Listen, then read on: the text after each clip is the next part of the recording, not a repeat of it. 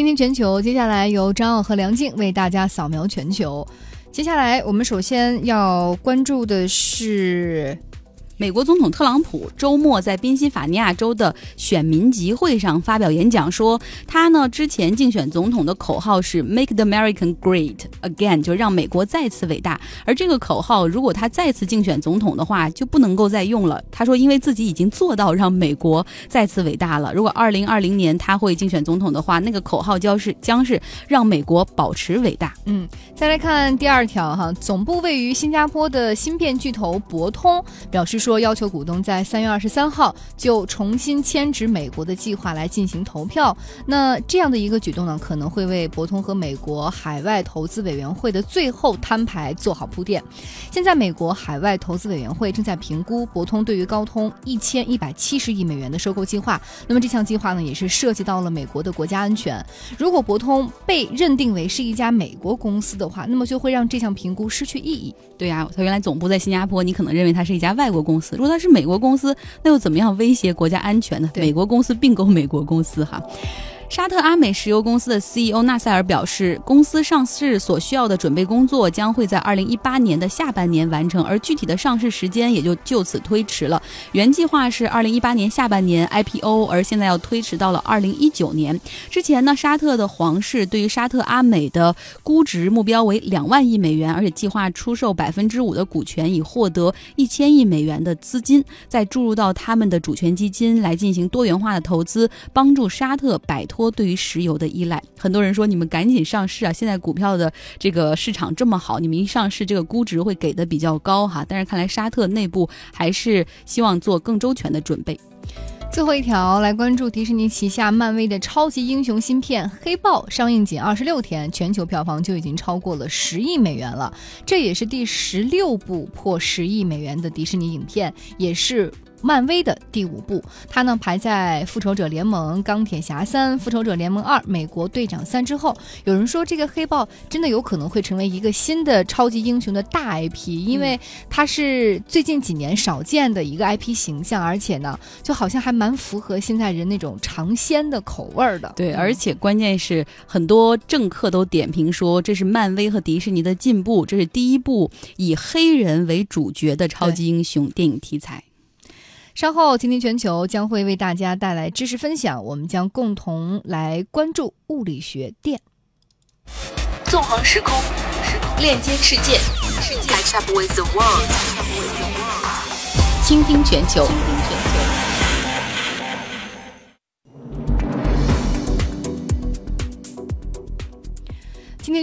继续来关注物理学电。上周呢，我们讲到了电的另外的一个应用——传感器。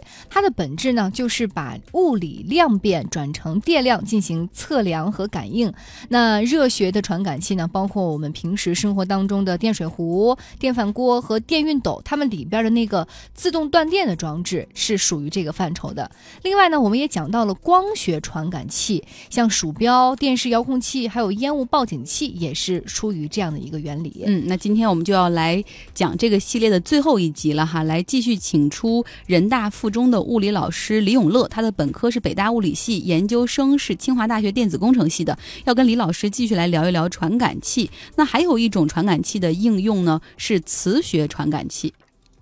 磁学传感器呢，就是把磁的信号转化成电的信号，在工业生产、科学研究中用处比较大，比如或者元件之类的。跟生活相关的呢，就是计步器。就是现在呢，我们一般都用手机计步了。但是以前的时候呢，我们用的计步器都是这个机械式的计步器，我们就挂在腰上啊。医生说你要每天多走步，你走一次步呢，它就会记一个数。还有一种呢，就是骑自行车的时候啊，有些自行车上面会有一个自行车车速计，那个也是磁学传感器。它的基本原理是一个干簧管。钢簧管呢是一种元件，这种元件呢比较简单，它就是两个金属片靠得非常近，但是它又没有接触，所以平时呢是不导通电流的。但是呢，这个金属片很容易被磁化。假如说有一个磁铁靠近这个金属片的话，它就会感受到这个磁场，然后磁化。一旦磁化了，这两金属片就会粘到一起。一旦粘到一起了呢，那电路就接通了，它就可以记一个数。后来呢，这个磁铁走了，它就不磁化了。不磁化了之后，它又会恢复。于是呢，电路又断开了啊，这个技术就结束了。那么这个计步器的原理呢，就是旁边有一个磁铁，那旁边再有一个干簧管，你一旦晃悠一下呢，这个磁铁就会经过一次干簧管，这样一来呢，这个干簧管就会有一个接通，然后它就会显示一个计数，然后过了一会儿你又接通了一次，又记一个数。那个车速计也是这个原理，它把磁铁呢固定在车轮上，把这干簧管呢固定在辐条上，然后让这个磁铁旋转，你每转一周就会经过一次干簧管，然后干簧管就记一次数。再比如说，呃，我们去商店的时候，有些商店是这样的，你一进门呢，一开门他就说欢迎光临。啊，这个原理也是一样的，就是因为呢，它在这个门框和这个门上面各有一个干簧管和磁铁。当我们每当打开一次门的时候，这个磁铁就会经过一次干簧管，于是干簧管命令电路接通，它就会发出欢迎光临的声音。啊，这也用于防盗报警装置。所以干簧管在生活中用处很多，而且这个东西呢，它非常便宜啊，这个作用的时间又很长，所以大家都非常喜欢用这个东西来当计数器。像那些共享单车，它定位什么的，可能用的也是这个道理吧？这个共享单车呢？首先呢，它必须需要有电的装置才能给整个电路供电。那它这个电的装置呢，呃，以前的共享单车，比如说像摩拜单车啊，它最开始的时候使用的是机械式发电机。那也就是说呢，在我骑的过程之中，我会同时带动线圈转动，它里面有磁铁，然后就可以发电。发了电之后呢，储存在它电池之中。啊，那这样的一种方式呢，就被人诟病。为什么呢？因为我很累。我本来骑自行车就很累，但是你还让我带动发电机，我就消耗能量，所以我就很累啊。后来呢，这个摩拜单车就改了，改成太阳能式的了。所以现在大家发现那个街上的单车很多前面有个车筐，里面有一个黑的板子，那个黑的板子其实就是太阳能板，它通过太阳能的方式进行充电。啊，那么它这个充电的原理实际上是电磁感应，不是这个磁传感器，因为传感器这东西是不能产生能量。那它可以定位的这个原理是用传感器。这个摩拜单车定位的原理和我们手机定位的原理是一样的，就是靠卫星定位。它可以同时搜索到卫星信号，比如说它搜索到四颗卫星，那么通过这个它跟卫星之间联络，比如说发射一个信号到卫星，卫星再把这个信号返回给它，这样一来它可以计算时间差。它都知道了光的传播速度，然后再利用这个时间差，他就可以知道到这一颗卫星有多远。那么他如果知道了到四颗卫星有多远的话，他就可以把自己的位置定下来。这就是手机定位的原理。那在这个手机定位的原理之中呢，可能还需要用到，比如说相对论的一些观点进行修正啊，这个就比较复杂了。那么它的定位原理反正是跟手机是一样的。好，非常感谢李永乐老师给我们带来的介绍哈。我们先来提一个问题，呃，问题呢就是，比如现在那些车，那个路面上的那些共享单车，它到底定位哈靠的是这个 GPS？那 GPS 的信号呢，它都是采自于卫星的。那请问，真的能准确的给出这个自行车的 GPS 定位，到底需要采集几个卫星上的数据呢？大家可以找到“倾听全球”微信公号来告诉我们答案。另外呢，喜欢物理的朋友也可以去关注李永乐老师的微信公号。名字就叫做李永乐老师，永远快乐那两个字哈，嗯，那电和磁我们大概用了三周的时间给大家梳理完毕了。明天呢，我们就要开启一个新的系列，回到动物的乐园，我们会来讲一讲神奇的动物在哪里之澳大利亚。Welcome aboard, we are taking you to the billions。亿万富翁的秘密，分享他们的习惯与原则。财富和人生。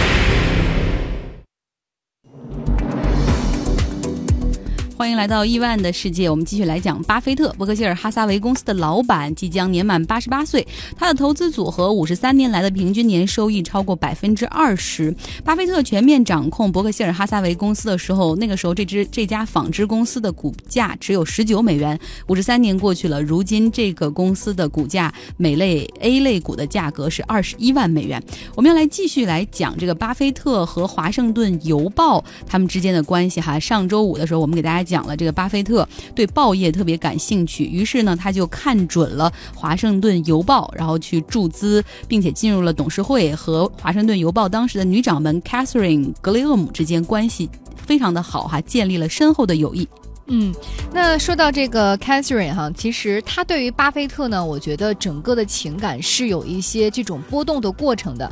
刚开始的时候，他是恐惧，他把巴菲特当成是站在呃华盛顿邮报门口的一个野蛮人，他怕这个巴菲特进来以后会把整个。呃华盛顿邮报整得面目全非，会把他自己踢出去。可是后来他发现不是，因为巴菲特很真诚的邀请他，给他写信，然后还去跟他聊天，逐渐的打消了他的这个疑虑。后来呢，这个凯瑟琳对巴菲特就从之前的不信任变成极其信任，甚至有些依赖。你觉不觉得？对，真的就是依赖到那种，比如说他在生意场上，哪怕是跟华盛顿邮报其他无关相关的一些事情，他都拿不准主意，他就直接去打电话去问巴菲特。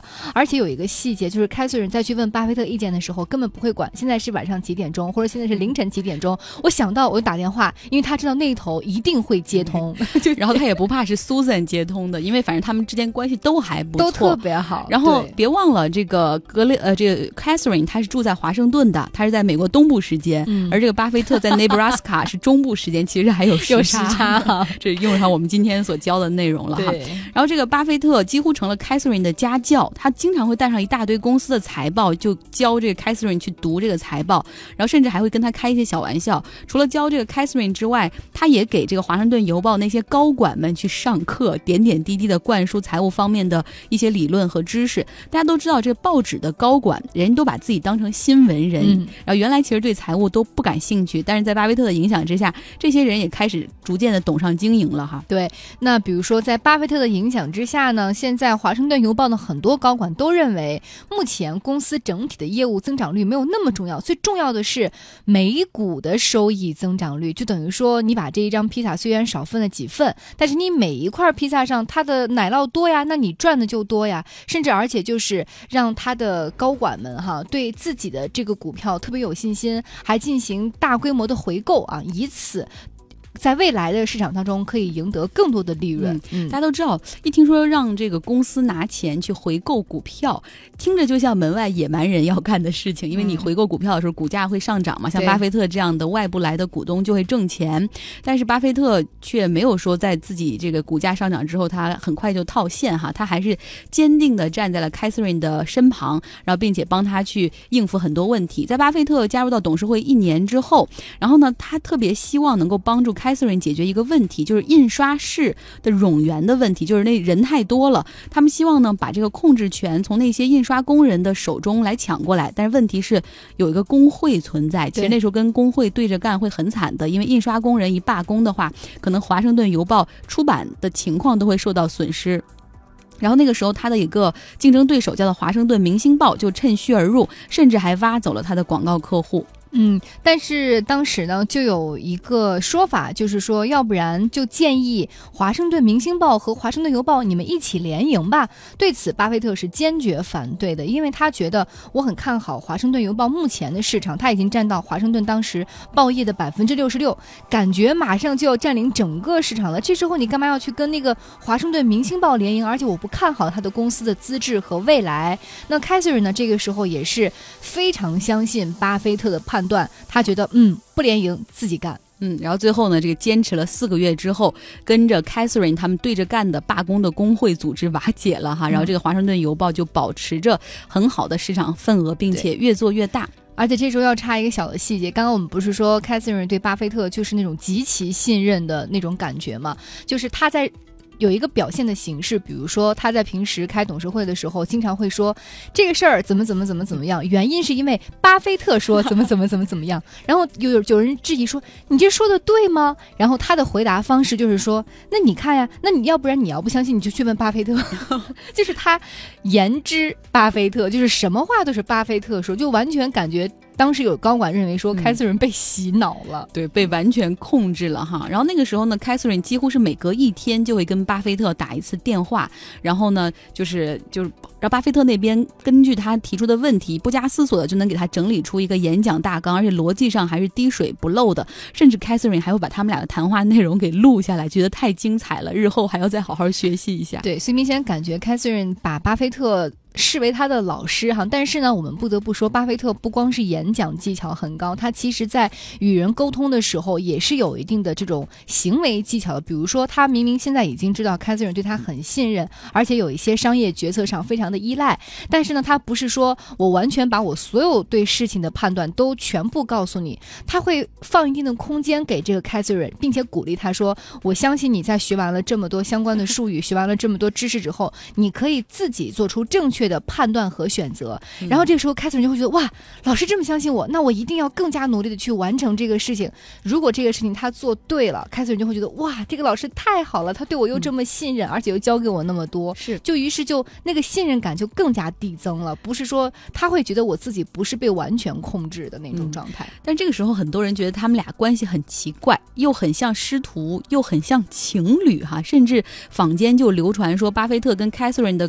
感情已经不是纯粹的友谊了，然后但是实际上呢，这个巴菲特还有 Susan 以及 Catherine 之间三个人都是好朋友。虽然有的时候巴菲特自己去华盛顿很少带自己的妻子，然后甚至跟这个 Catherine 在各种各样的饭局上闲逛啊，然后两个人聊天呢、但是没有什么问题。有的时候他也会说带着 Catherine 带着这个 Susan 一起去 Catherine 家住哈，然后跟这个 Catherine 成为好朋友之后，成为 Catherine 的座上宾之后。那个巴菲特也就进入了美国政界的主流，那是华盛顿邮报这个女老板的客人，所以她很快就成为了社会的名人。嗯，而且埋下一个小小的伏笔，其实，呃，凯瑟琳对于开拓巴菲特的人际圈起到了非常重要，而且在未来，呃，华盛顿，呃，在这个。巴菲特他未来的商业帝国当中，其中有一部非常重要的棋子，也是因为 Catherine 的牵线搭桥才最终完成。他们俩其实是互相有所帮助的。嗯，是。那这个时候再给大家介绍一句，Susan 怎么样了？就是巴菲特的太太。嗯，那个时候 Susan 其实并不吃醋，反倒感到轻松，因为以前我们也说过，巴菲特其实在生活中很依赖 Susan 哈，就有点各种事儿都要找 Susan，尤其是生活上的一些事儿。而现在巴菲特把很多时间花在了华盛顿，而 Susan 这边他就可以干一些自己真正想干的事情了。他呢投身于一个挽救当地高中的项目之中，由于种族的问题，那个高中的学生流失情况非常的严重。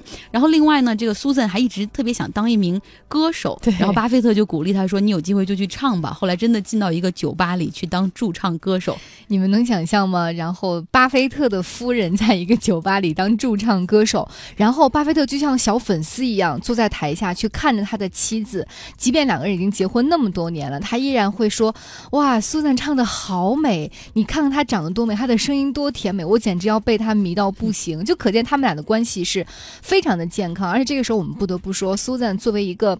我一直认为是一个大女主的形象，就是即便是我的夫君在外面啊，有如此广阔的市场，有如此广阔的人脉，但是我对他是非常信任的，而且我不会因为他就丧失了自己的生活兴趣，我有我自己的生活重心，我们两个是极其之独立的，完全不因为说你赚的比我多，你就完全凌驾于我之上。哎，这是不是也都是为后来苏赞离开巴菲特 埋下伏笔啊？不过这个时候最惨的就是他们的孩子了。你想想，他的爸爸经常在华盛顿，然后那边去出入去去这个高层会议，或者和 Catherine 去见面、出去应酬，而他的妈妈也总要外出。这个时候的几个孩子经常要自己给自己做饭。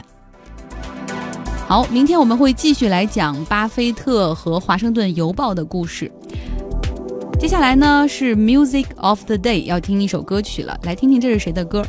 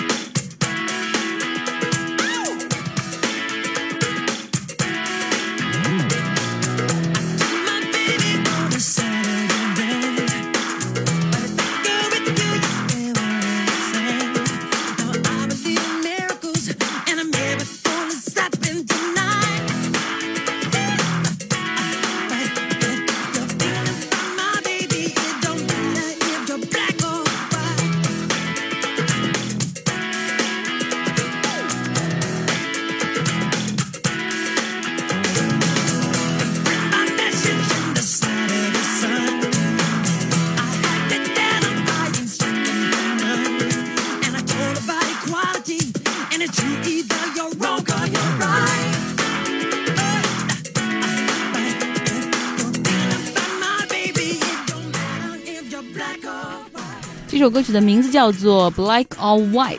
一听到这首歌曲的梁静说一听到那个哇哦，就那个你一听那一声，你就可以断定一定是他。对，就是 Michael Jackson 已故歌王哈。这首歌曲呢是发行于一九九一年的，被收录在专辑《危险之旅》中。这首歌曲也是他作品中被播放次数最多的歌曲之一。嗯，那这首歌呢，集合了多种风格，有舞曲，有 hip hop，有硬摇滚等等哈。一经推出，也是创造了全美百分之九十六的音乐电台必播曲目。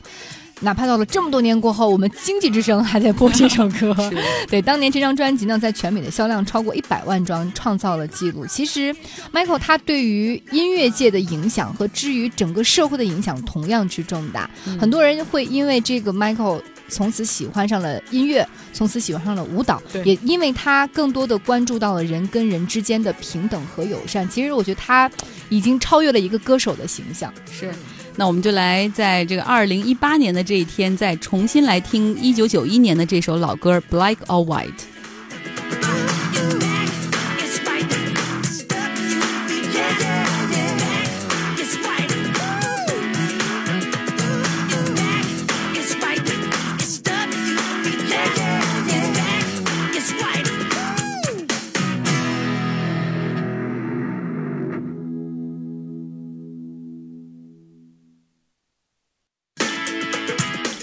伴着这首歌曲，我们要来说一说今天问题的正确答案。第一个问题呢，美国总共哈算上这些海外的领地啊，海外的那些岛，它总共有九个时区，而美国本土是有四个时区。除了大家平时比较熟悉的这东部时间、西部时间、中部时间之外，它还有一个叫做山地时间，像盐湖城啊、丹佛都是山地时间。这个问题回答对的朋友，我们选一位来送，他叫仓促的 青春。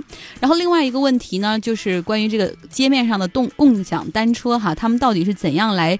标注这个位置的 GPS 定位是如何实现的？他们呢，这个 GPS 的实现主要是靠卫星的定位，那单靠单一卫星的定位是做不到的，要四颗卫星上面的数据集合起来才能够测定它的具体位置。